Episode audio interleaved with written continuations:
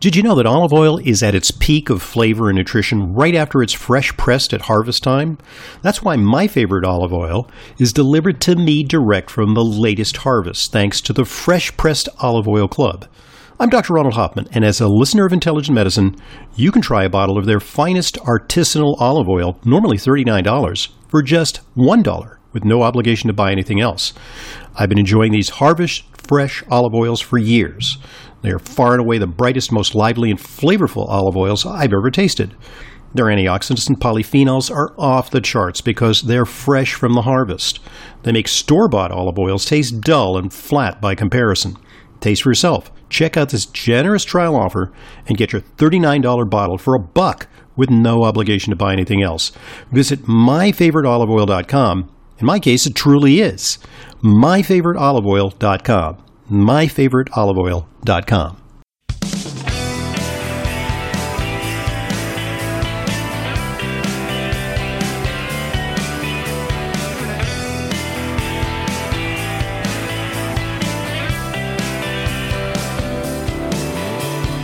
Welcome to Intelligent Medicine. I'm your host, Leyla Muedin.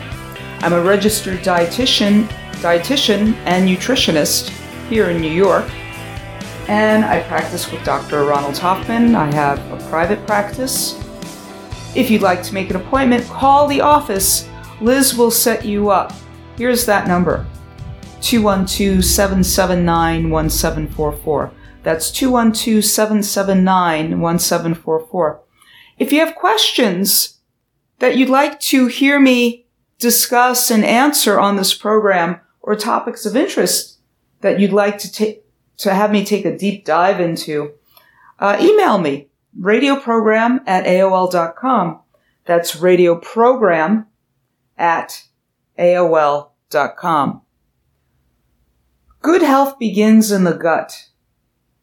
I've been saying that throughout my career. You've heard me say that hundreds of times. Good health does begin in the gut. We're always looking to the gut for a source of a patient or client's complaints, conditions, syndromes, whatever their concerns and complaints are. We're always looking at the gut. Whole body too, of course, and mental health, of course, but the gut is very, very important.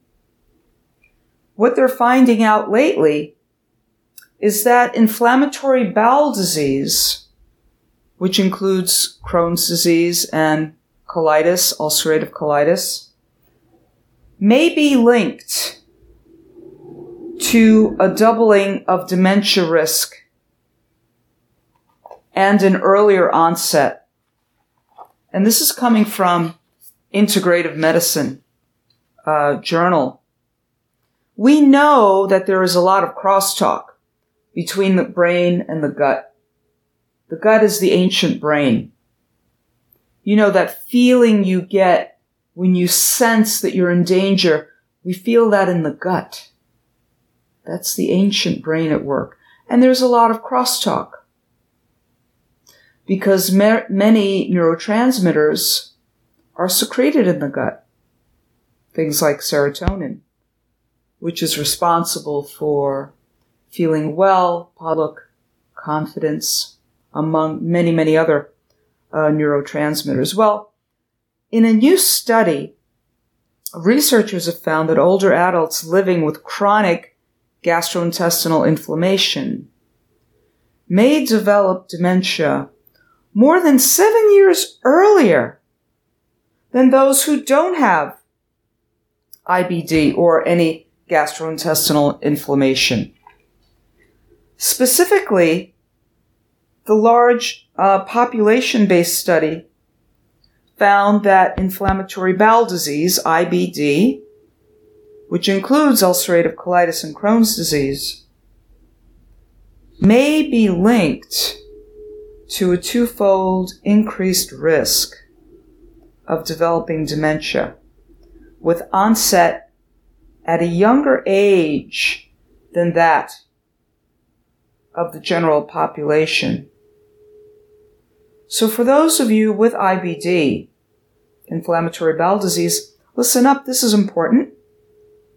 It's more reason for you to properly, properly take care of your gut and help to put that IBD into remission, to quiet all that down. The research, which was published online in the journal Gut, yes, there is a journal called Gut, it compared the risk for dementia in 1,742 adults who were age 45 and older with IBD and 17,420 controls matched for sex, access to health care, and dementia related comorbid conditions. And during the cognitive health follow up evaluations, over the course of 16 years, the rate of dementia diagnosis was almost four times higher in patients with IBD than in the controls. And in addition, IBD patients were diagnosed with dementia at the mean age of 76.2 years old versus the average age of 83.5 years old among the control group. That's very interesting. And among dementia types, the risk of developing Alzheimer's dementia demonstrated the greatest increase. And disease risk appeared to increase with IBD being chronic or chronicity, meaning that dementia risk appeared to be associated with early IBD diagnosis. Approximately 30% of IBD patients develop symptoms of the disease before the age of 21. So it's, it's, this is interesting. So the risk of developing Alzheimer's demonstrated the greatest increase, and the disease re- the disease risk appeared to increase with IBD chronicity, meaning that dementia risk appeared to be associated with early IBD diagnosis, and approximately 30% of IBD patients develop symptoms of the disease before the age of 21 years. This is true even in my own practice and Dr. Hoffman's practice, in our practice together, uh, that most of our IBD patients are quite young.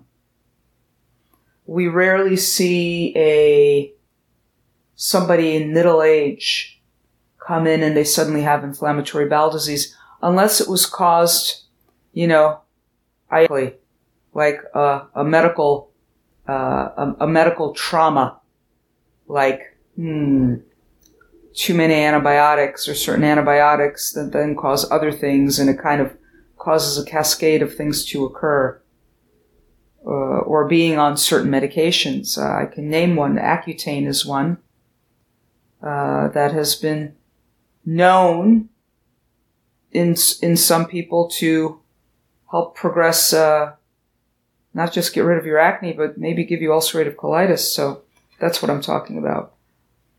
So these findings suggest a role for the gut brain axis in dementia development with the disruption of the intestinal epithelial barrier and the microbiome imbalance that are associated with IBD, potentially facilitating the passage of gut microbial derived neurotoxic metabolites into the central nervous system. The gut brain axis is the bidirectional communication between the gut and the brain. And remember, the gut is the ancient brain, which occurs through multiple pathways that include hormonal, neural, and immune mediators. Scientists are beginning to uncover whether brain and behavioral alterations precede gut dysfunction and dysbiosis or vice versa. I mean, think about that. So the gut brain axis, and especially in the setting of disruption of intestinal, of the intestinal epithelial barrier, an imbalanced microbiome that are associated with IBD can potentially facilitate the passage of gut microbial derived neurotoxic metabolites into the central nervous system. Kind of like the stuff is being cooked in the gut. Very, it's fascinating. So the current study indicating a possible association between inflammatory bowel disease, IBD, and dementia is not necessarily causal. We know this. However, results from studies like this suggest that inflammation may be a key factor in disease development along the gut brain axis and indicate that chronic inflammation and an imbalance in the gut bacteria may contribute to cognitive decline. Other human and animal studies suggest that IBD often presents with an increased incidence of psychiatric disorders and cognitive dysfunction. And look, both Crohn's disease, ulcerative colitis are conditions characterized by chronic inflammation of the GI tract and results in to damage in the small or the large bowel. Uh, and over 3 million US uh, adults report being diagnosed with IBD, either Crohn's or, or colitis. So the role of the gut microbiome, and we know now, and still this is the, still the tip of the iceberg, we know the gut, the microbiome has its hand in absolutely everything. Changes in cognitive function, diseases like inflammatory bowel disease, changes in mental health status, whether you have obesity, whether you have diabetes. It all has to do with the microbiome and what is there, what is being fed, what is dying off, what we're helping to reinoculate the gut with. so, the role of the gut microbiome in the path- pathogenesis of chronic neurodegenerative disorders like Alzheimer's disease will continue to unfold. And broadening our understanding of the interaction between the gut and the brain could lead to beneficial therapeutic strategies for improving human health. And the researchers study how factors like environment and diet influence micro, microbiome gut brain regulation.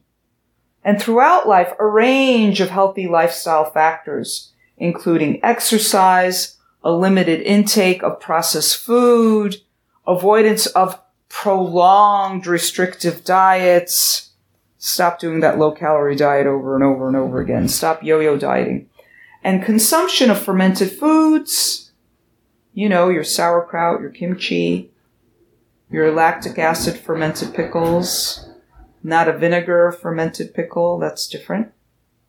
Bubby's pickles comes to mind.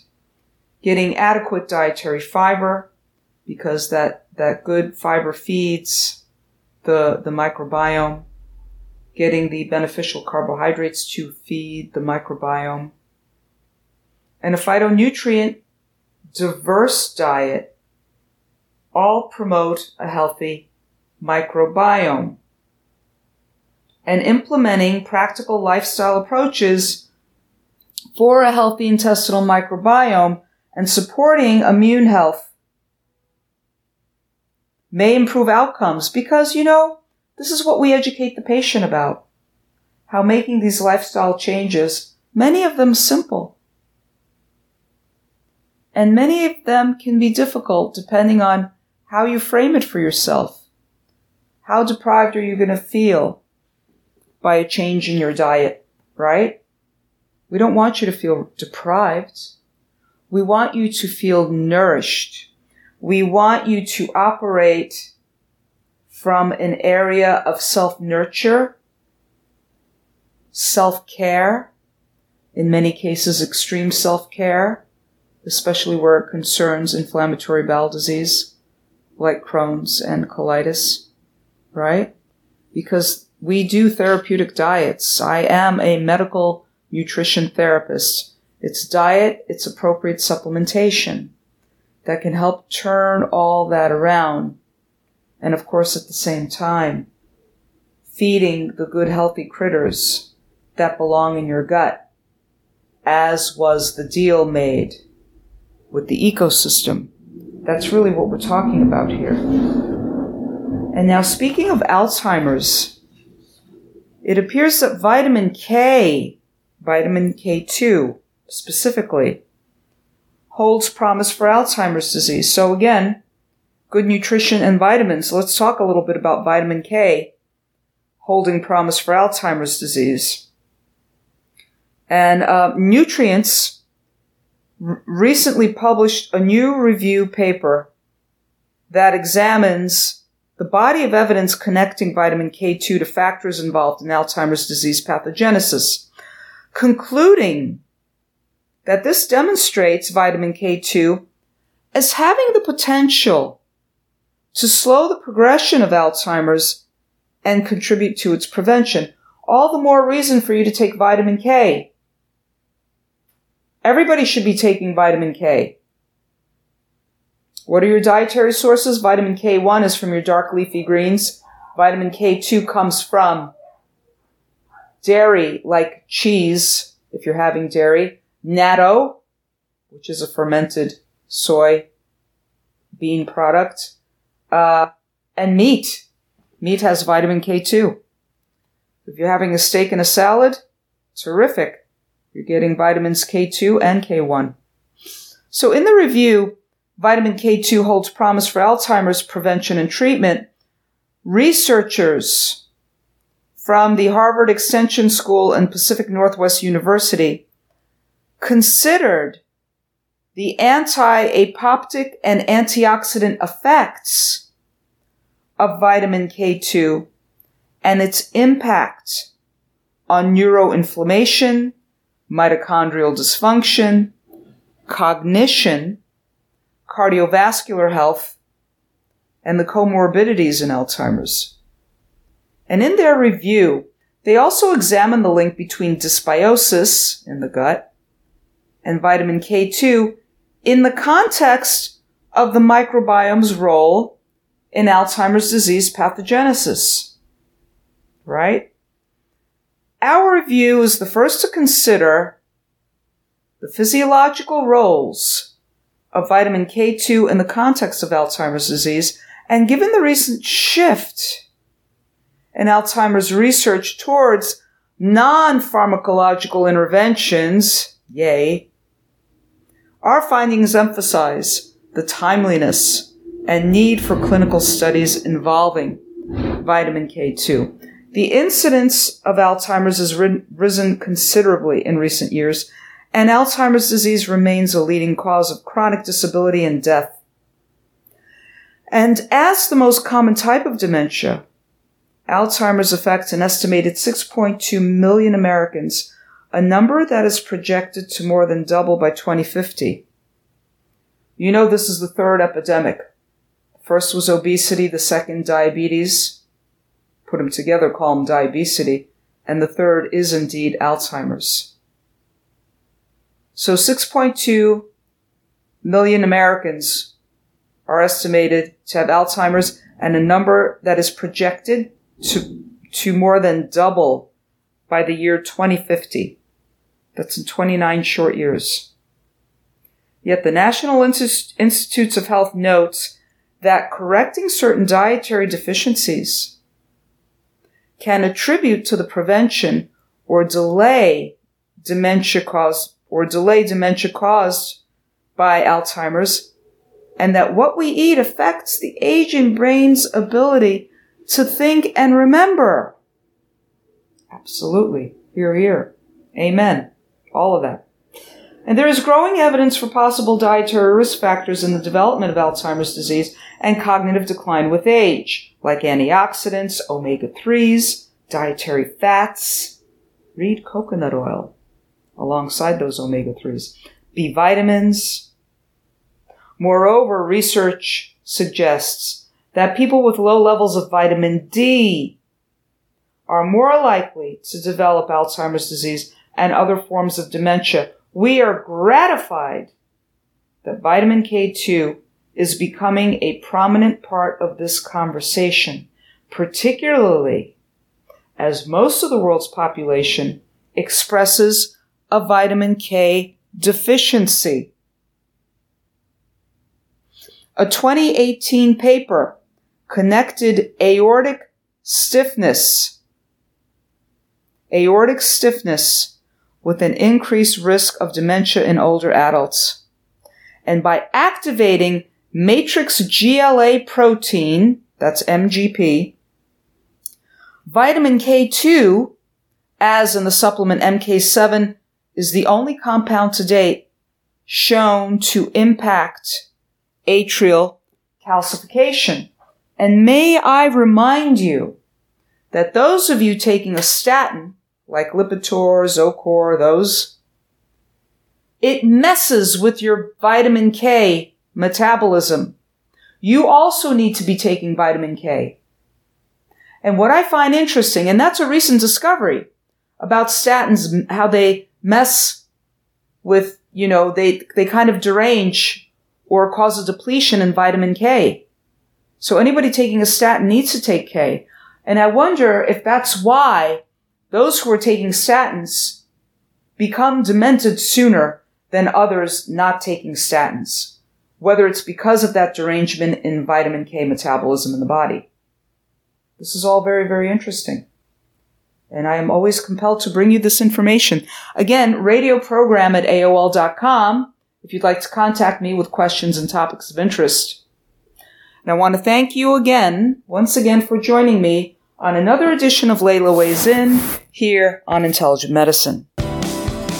There's never been a more important time to ensure your immune system is operating at its peak. This is Dr. Ronald Hoffman with a new natural solution from Future Pharm Botanicals created exclusively to help promote a better immune response. Elderberry with zinc and echinacea. Future Pharm's elderberry with zinc and echinacea is the first to combine these three powerful ingredients together. Elderberry is packed with antioxidants, vitamins, and may boost your immune system. Echinacea has been shown to activate chemicals in the body that decrease inflammation, and zinc activates T lymphocytes. Low zinc has been associated with increased susceptibility. For more information and order, call 888-841-7216. That's 888-841-7216 or go to myfuturepharm.com slash Hoffman. That's future P-H-A-R-M. Myfuturepharm.com slash Hoffman. Elderberry with zinc and echinacea is all natural, science-based, and works without adverse side effects. Myfuturepharm.com slash Hoffman. Myfuturepharm.com slash Hoffman. This is Leyla Muedin,